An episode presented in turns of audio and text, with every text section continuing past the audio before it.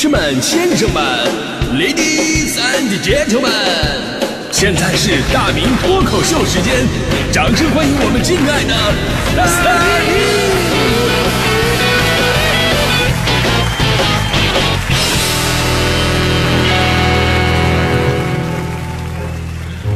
好，欢迎各位来到今天的大明脱口秀，我是大明。哎，现在这人呢，总会是得一些特别奇奇怪怪的病啊。那天大迪就非常虚弱的跟我说，说他什么得了绝症。哎，我当时一听这话，我心都快碎了。我说这好好的人啊，这么年轻。哎呀，这第二天我特意拿了好多零食过去，我心想这能吃点啥就赶紧吃点啥。我问大迪，你得的到底是什么绝症啊？大迪当时瘫在椅子上说，懒癌晚期。那个样子。确实就好像要放弃人生了一样。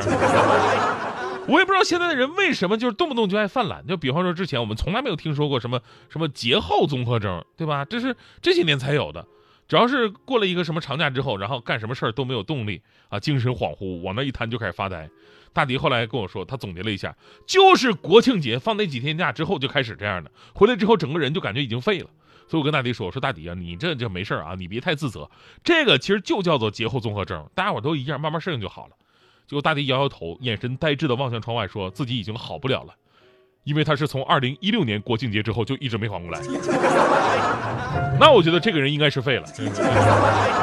开个玩笑哈，其实懒呢真的是人的天性，每个人身上都有一个意志强大的懒惰小人，他们往往会获得最终的胜利。而且呢，真正的懒啊，还不是你说什么也不干，而是你既要去做，然后呢还能懒出别样的风情。比方说我们上大学的时候，男生宿舍那家伙室友们能有多懒？军训完事儿以后都是到水房，穿着衣服直接扣盆儿。啊，扣盆的意思呢，就是一盆水从头淋到脚，扣完以后呢打上香皂，完事再扣一盆。这样的话呢，既洗了衣服又洗了澡，懒到这种地步。有一次呢，我在我们寝室啊要洗我的床单，结果呢被我上铺给阻止了。我上铺说什么床单根本不用洗，翻过来再铺就可以再睡一阵子。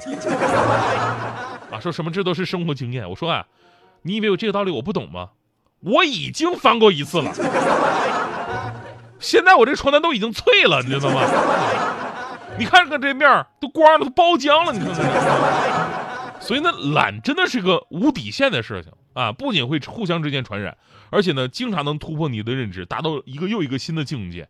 你看看这些事儿，如果你做过三样以上，那基本上就能确诊是懒癌了；做过六种以上，那是绝对的懒癌晚期。都做哪些事儿呢？你看看，穿鞋从来不解鞋带啊，穿的时候靠挤，脱的时候靠蹬。能躺着绝不坐着，能坐着绝不站着，在家里躺哪儿哪儿就是床，沙发肯定也是用来躺而不是坐的。所有手够不到的地方都是远方。下雨的时候能不打伞就不打伞，表面上潇洒坚强，其实内心潜台词就是好不容易才把伞叠得那么整齐，我怎么能轻易弄乱呢？发微信能用语音就不打字，上厕所能忍就忍，只要膀胱不爆炸，我还能忍在一下啊。在家的时候呢，只要能外卖跟跑腿解决的事儿，那绝不出门。和朋友聊天，懒得考虑回复什么，实在想不起回复什么，干脆我就不回了。嗯。衣服能用塞的，他绝对不用叠的。只要洗衣服能放得进去，洗衣机能放得进去，他绝对不会用手洗。能少吃一顿，就绝不起床吃饭，一觉睡到大中午啊，玩一下午手机，到晚上点个外卖，然后可怜巴巴的说：“人家今天只吃了一顿饭啊，你那是可怜吗？你明明就是懒啊。”当然，我也自我反省了一下，我突然发现我也算懒出花了。我在这里问问有没有跟我一样的啊？就是我刷牙我不用杯子，漱口全都靠手捧着水。啊，当然你要是懒得刷牙，那我就败了。这个 懒得刷牙我做不到，这个该有的体面还是要有的。这个。啊，即便呢，我们总是抨击这种懒惰的行为，但是不得不说，这个世界的发展还真的是离不开懒惰。我们身边大多数的发明创造，其实都是为了能够让我们心安理得的更加懒一点才存在的。因为懒得走路，你看创造了汽车啊；因为懒得爬楼，于是发明了电梯；因为懒得计算，于是有了计算器，对吧？因为懒得出门购物，所以说延伸出来了淘宝啊和外卖。甚至连我们所谓的新四大发明是吧？这个高速铁路啊、扫码支付啊、共享单车呀、网络购物啊，都跟懒是有关的。所以呢，还是那句话啊，懒是分两种的，一种是消极的懒，就是逃避，我什么都不做；另外一种是积极的懒，就是找到更加简单的方式去做。所以呢，第二种懒啊，正在改变着我们的世界。那我们今天其实就想跟大家伙来聊一聊，懒可以，但是一定要懒的品质。你的家里边有多少看成是懒人神器的装备呢？昨天我们呢就是自己讨论了一下，哎，有些东西还真的是挺颠覆我的认知的。有一个比较常见的，刚才有朋友也提到了，就是手机支架。手机支架可以解放解放双手啊，调整你任何想要的角度。最大的好处就是晚上躺着玩手机啊，你再也不用担心这手机砸到脸上了。那砸到鼻梁骨挺挺疼的，尤其是那种就是 Pro Max 的，那能折，你知道吗？我同事呢还给我介绍了现在这个比较流行的冬季懒人被子。天儿越来越冷了嘛，大家伙儿这个离不开被窝，这心情我们都懂。说这个。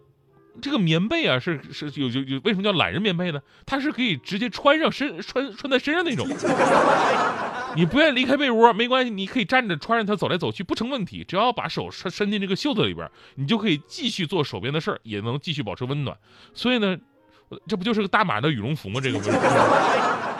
最可耻的是啊，这个有有同事给我推荐了一个吃零食神器，说什么工作的时候嘴馋，总是会想吃个零食，但是呢，用手抓零食呢，会把这个手弄油，然后再弄到电脑上啊、桌子上，弄的都是油油的，感觉也不舒服。于是他就买了一个零食手夹，用这个小手啊，帮你这个夹零食，就不会弄脏自己的手了。说，哎，特别好的设计的小手，抓握的力道刚刚好，完全不会毁坏零食，连薯片都不会夹碎。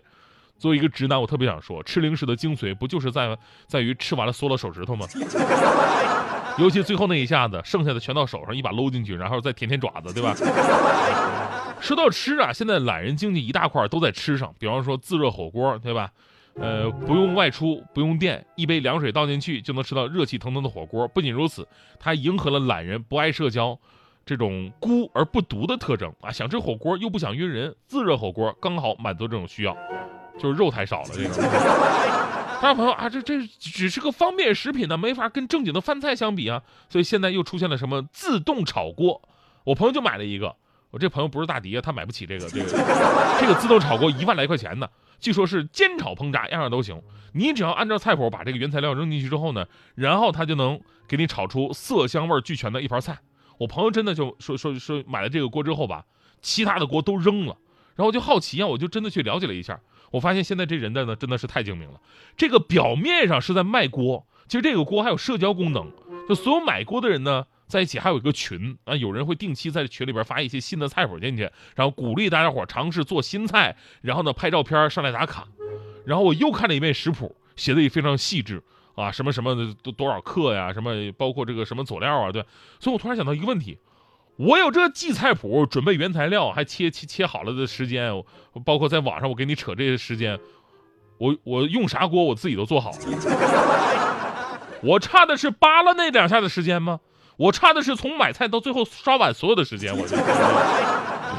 但是不管怎么样啊，这个懒人经济前途广大，也正是因为每个人呢都想懒得更舒服一点，我们的世界才能够进步得更快。所以还是那句话。懒不是什么都不做，而是要把这个事情变得更加简单一点。呃，对了，我最后还是吐槽一下这个我们家那个扫地机器人，这也是懒人神器当中的一种。我真心希望啊，就是这玩意儿以后能不能出的再智能一点。就我们家那个扫地机器人，天天那么大块空地啊，那几百平米空地它都不扫啊。成天就围着我脚边转，什么破玩意儿啊！大明哥呀，我实在是听不下去了，你能不能别再怪你们家那扫地机器人了？天天怪！哎呦我的天哪，你咋又出来了？你最近戏份挺多呀！我的天，我这次必须要为你们家那扫地机器人出个头，人家围着你脚边转，这才是智能的表现呢。这怎么就是智能的表现呢？你因为它非常准确的发现了你们家最大的垃圾啊，嗯，然后就是扫不动，你瞅瞅。